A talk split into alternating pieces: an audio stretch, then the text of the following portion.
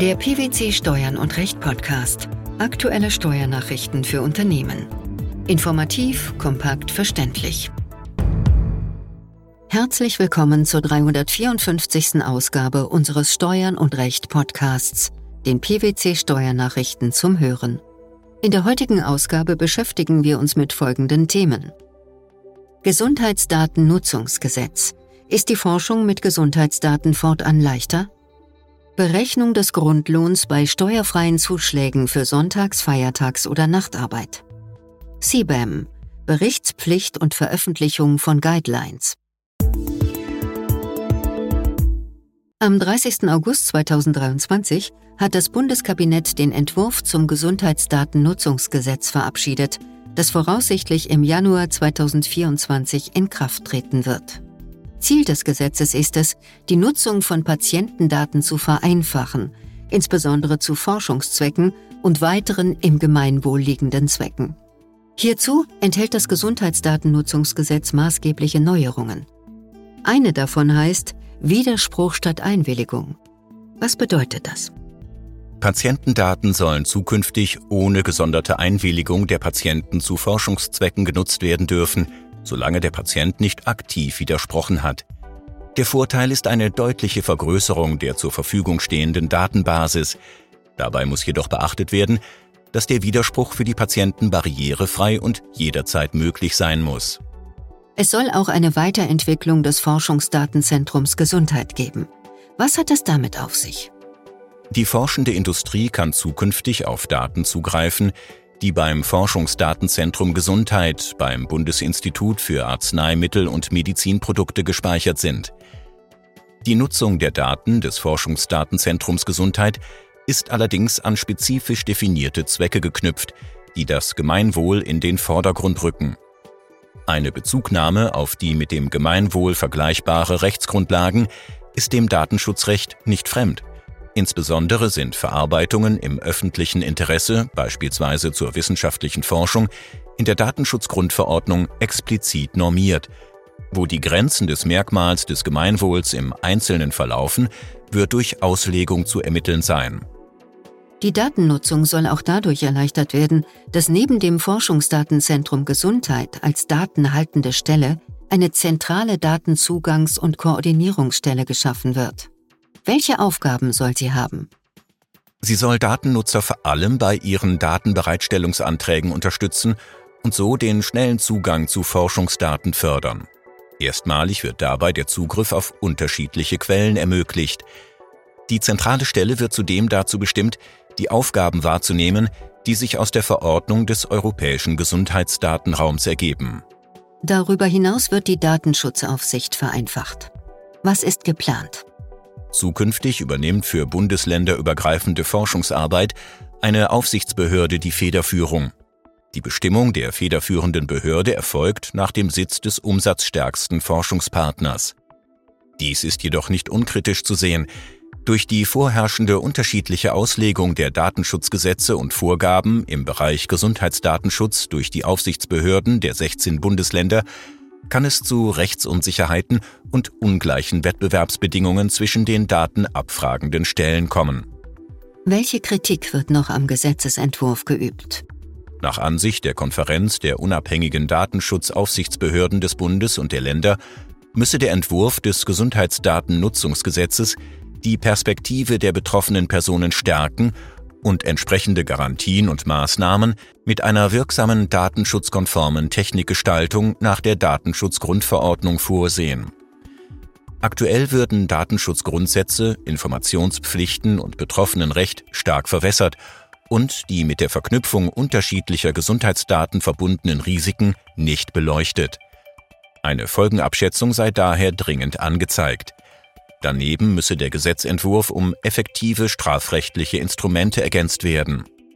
Konkret werden Regelungen gefordert, durch welche die unbefugte Offenbarung von personenbezogenen medizinischen Forschungsdaten unter Strafe gestellt, deren Beschlagnahme verboten und ein Zeugnisverweigerungsrecht für wissenschaftlich Forschende geschaffen werden. Wie ist der Gesetzesentwurf zusammenfassend zu bewerten? Mit dem Gesundheitsdatennutzungsgesetz wird die Verwertung vorhandener medizinischer Daten erheblich erleichtert. Im Fokus steht die Datennutzung zu Zwecken, die dem Allgemeinwohl dienen. Dies wird die privatwirtschaftliche Forschung und Entwicklung sowie die Gesundheitsforschung in Deutschland insgesamt vorantreiben. In diesem Entwurfsstadium wird aktuell jedoch noch stark über das angemessene Verhältnis zwischen dem individuellen Grundrecht auf informationelle Selbstbestimmung und dem Grundrecht auf Forschungsfreiheit im Interesse der Allgemeinheit diskutiert. Adäquate technische und organisatorische Maßnahmen werden dabei eine wesentliche Rolle einnehmen. Der für die Bemessung der Steuerfreiheit von Zuschlägen zur Sonntags-, Feiertags- oder Nachtarbeit maßgebende Grundlohn ist der laufende Arbeitslohn, der dem Arbeitnehmer bei der für ihn maßgebenden regelmäßigen Arbeitszeit für den jeweiligen Lohnzahlungszeitraum arbeitsvertraglich zusteht. Ob und in welchem Umfang der Grundlohn dem Arbeitnehmer tatsächlich zufließt, ist für die Bemessung der Steuerfreiheit der Zuschläge daher ohne Belang. Dies hat der Bundesfinanzhof entschieden. Welcher Sachverhalt lag dem Urteil zugrunde? Streitig war, ob Zahlungen des Arbeitgebers an eine Unterstützungskasse Teil des Grundlohns im Sinne des Einkommensteuergesetzes sind. Das Finanzamt vertrat im Anschluss an eine bei der Klägerin durchgeführten Lohnsteueraußenprüfung die Auffassung, dass die Beiträge der Klägerin an die Unterstützungskasse nicht zum Grundlohn gehörten. Grundlohn sei danach der laufende Arbeitslohn. Hierunter sei nicht das arbeitsvertraglich geschuldete, sondern das tatsächlich zugeflossene Arbeitsentgelt zu verstehen. Beiträge des Arbeitgebers an eine Unterstützungskasse, die, wie vorliegend, den Arbeitnehmern keinen eigenen Rechtsanspruch auf Versorgung gegen die Versorgungseinrichtung begründeten, stellten mangels Zuflusses keinen laufenden Arbeitslohn dar und gehörten folglich nicht zum Grundlohn. Daher seien die von der Klägerin als steuerfreie Zuschläge behandelten Beträge entsprechend zu vermindern. Die Klage vor dem Finanzgericht hatte keinen Erfolg.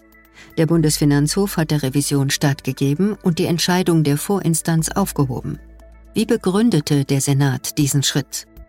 Das Finanzgericht habe die von der Klägerin geleisteten Beiträge an die Unterstützungskasse im Streitzeitraum zu Unrecht nicht in den für die Bemessung der steuerfreien Zuschläge für Sonntags-, Feiertags- und Nachtarbeit maßgeblichen Grundlohn einbezogen. Grundlohn stehe dem Arbeitnehmer zu, wenn er ihm bei der für ihn maßgebenden regelmäßigen Arbeitszeit für den jeweiligen Lohnzahlungszeitraum aufgrund arbeitsvertraglicher Vereinbarung geschuldet werde. Ob und in welchem Umfang der Grundlohn dem Arbeitnehmer tatsächlich zufließe, sei für die Bemessung der Steuerfreiheit der Zuschläge aufgrund des eindeutigen Wortlauts der Vorschrift ohne Belang. Durch die Steuerfreiheit der Zuschläge für den Dienst zu den begünstigten Zeiten soll dem Arbeitnehmer ein finanzieller Ausgleich für die besonderen Erschwernisse und Belastungen der mit Sonntags-, Feiertags- oder Nachtarbeit verbundenen Arbeitszeiten gewährt werden. Warum ist dies eine entscheidende Prämisse? Nach Ansicht des obersten Finanzgerichts könne dieser Ausgleich nur gelingen, wenn die Höhe der Steuerfreiheit nach dem vereinbarten, nicht aber nach dem tatsächlich zugeflossenen laufenden Arbeitslohn bestimmt werde. Denn nur dann könne der Arbeitnehmer von Anbeginn des Arbeitsverhältnisses und vor Ableistung des Dienstes zu den begünstigten Zeiten ersehen, in welcher Höhe die Zuschläge vom Arbeitgeber steuerfrei zu gewähren seien. Auch die Entstehungsgeschichte der Vorschrift lasse entgegen der Auffassung des Finanzgerichts nicht erkennen, dass die Steuerfreiheit der in Rede stehenden Zuschläge nach dem tatsächlich zugeflossenen laufenden Arbeitslohn zu bemessen sei. Wie erläuterte der Senat diese Feststellung? Die derzeit in 3b Einkommensteuergesetz enthaltene Steuerbefreiung war vor 1974 in 34a Einkommensteuergesetz geregelt.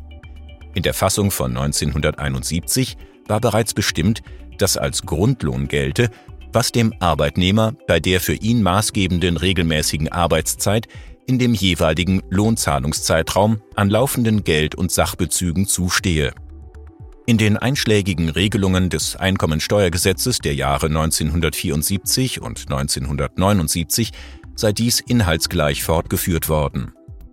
Mit der Neufassung des Paragraph 3b Einkommensteuergesetz aus dem Juli 1988, mit der erstmals der Grundlohn als laufender Arbeitslohn und Bemessungsgrundlage für die Steuerfreiheit definiert wurde, sollte inhaltlich insoweit keine Änderung einhergehen.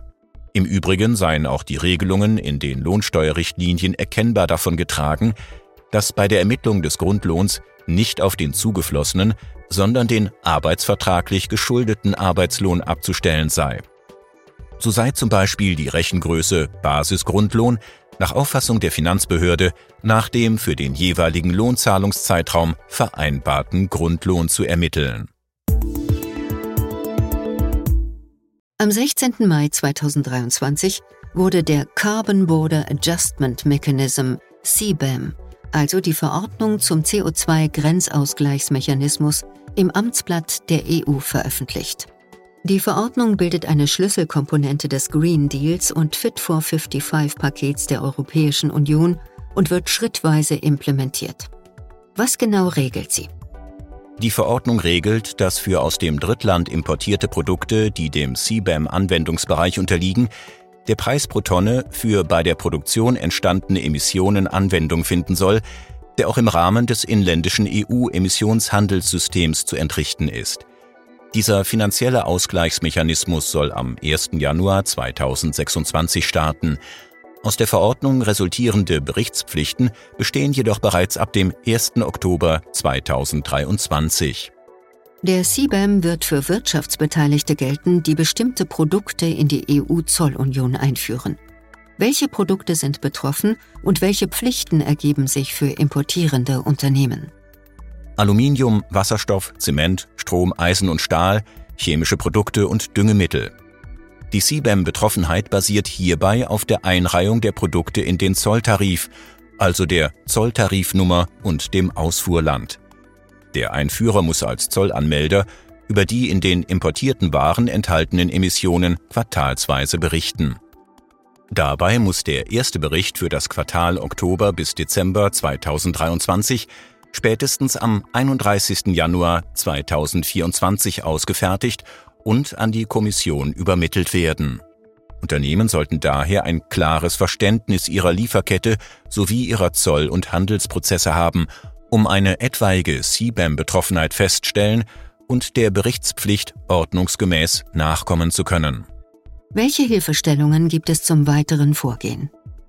Die EU-Kommission veröffentlichte auch einen aktualisierten Entwurf der Durchführungsverordnung für die Übergangsphase sowie Guidelines für Einführer als auch Anlagenbetreiber im Drittland. So sollen Unternehmen auf eine ordnungsgemäße Durchführung der Berichtspflicht vorbereitet werden. Was ist betroffenen Unternehmen jetzt zu empfehlen? Auch wenn der erste Bericht erst im Januar 2024 abzugeben ist, sollten Unternehmen bereits jetzt mit Vorbereitungsmaßnahmen beginnen. Der Entwurf der Durchführungsverordnung, aber auch die veröffentlichten Guidelines bieten hierbei leider aktuell noch keine gute und übersichtliche Unterstützung.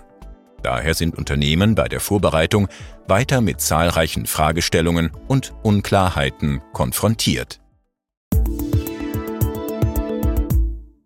Das Gesundheitsdatennutzungsgesetz die Berechnung des Grundlohns bei steuerfreien Zuschlägen für Sonntags-, Feiertags- oder Nachtarbeit sowie die Verordnung zum CO2-Grenzausgleichsmechanismus.